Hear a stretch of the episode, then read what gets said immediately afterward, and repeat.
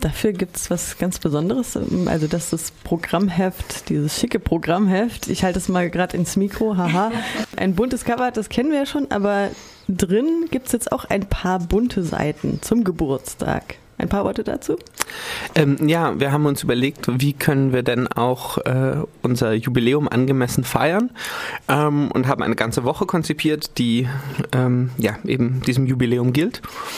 Und ähm, als Thema, als thematischen Überbau haben wir festgestellt, dass dieses Jahr, dieses Jahr auch das Technicolor-Verfahren ähm, Jubiläum hat. Ich weiß gar nicht, wie viel das, aber auch schon ziemlich alt.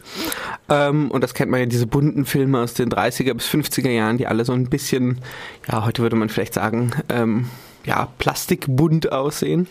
Ähm, aber ganz toll, also ganz starke Farben haben. Äh, und damals revolutionär und ganz viele große Klassiker sind da drin gedreht, viele Hitchcock-Filme und sowas. Aber wir zeigen ähm, den Zauberer von Oz, äh, der rote Korsar, das ist ein ganz großer Klassiker des Abenteuerfilms und äh, das Musical Singing in the Rain.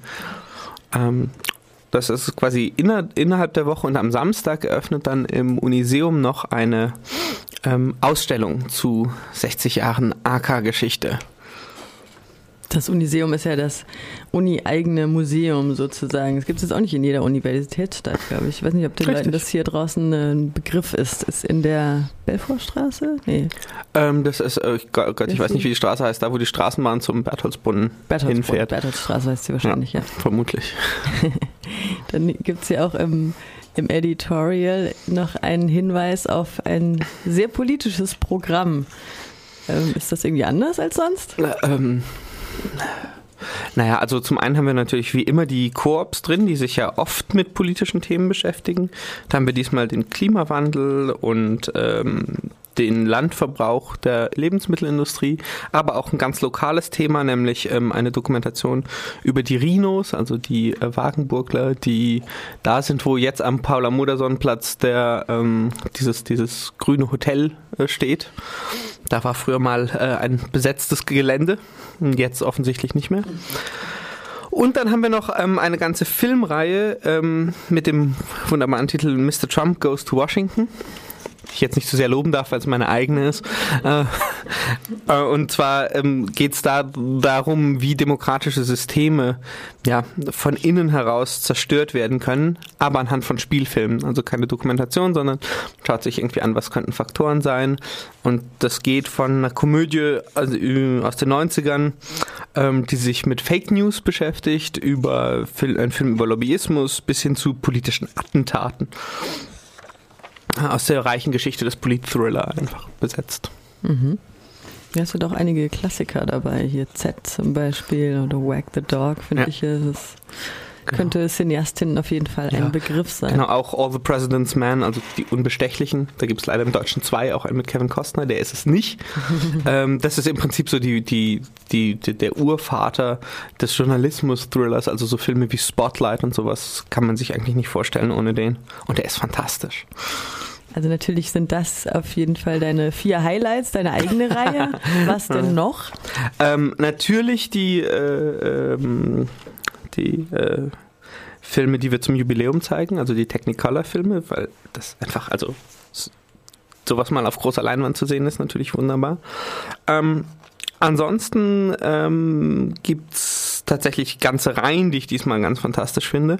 Einmal gibt es eine Reihe, die äh, nennt sich Der Tod auf dem Boot und beschäftigt sich im weitesten Sinne mit Fischerei äh, oder mit Geschichten, die auf Fischerbooten spielen.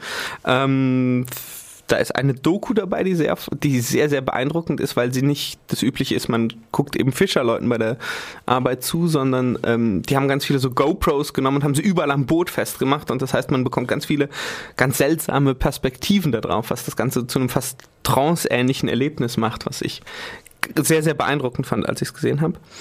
Ähm, und es gibt eine Reihe ähm, zu, äh, ja, also, offiziell ist es eine äh, Reihe zu Religion, aber eigentlich geht es eher darum, was passiert mit Leuten, wenn ihre grundsätzlichen oder ihre tiefsten Überzeugungen in Frage gestellt werden. Wie gehen sie damit um?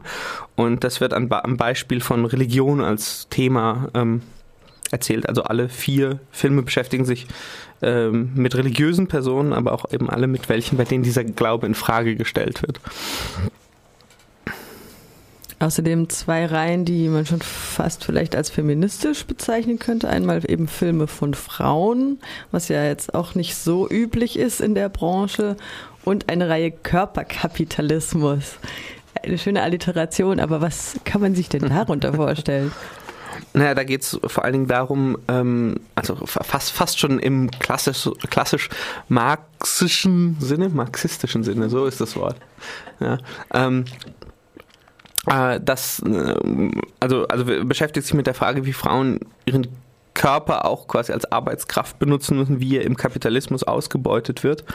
Ähm, auch wieder aus äh, verschiedenen Perspektiven, also zwei Dokus, zwei Spielfilme, wenn ich das richtig sehe. Ähm, genau, unter anderem ähm, eine Doku, die sich ähm, äh, Prostitution an drei Orten der Welt anschaut und dann relativ kommentarlos aber das filmt und daraus so ein, ja, auch versucht eher so ein Panorama zu machen. Ähm, genau, und ähm, zum Beispiel auch ein Film von ähm, Ulrich Seidel, der die, der die Perspektiven ein bisschen umdreht. Also es ist ein Spielfilm, bei dem ähm, eine österreichische Rentnerin nach Afrika kommt und sich da dann einen Lustknaben zulegt, quasi. Ich habe keine Fragen mehr. Willst du noch was sagen? Ja, es wird Winter, es wird kalt, Kinotime.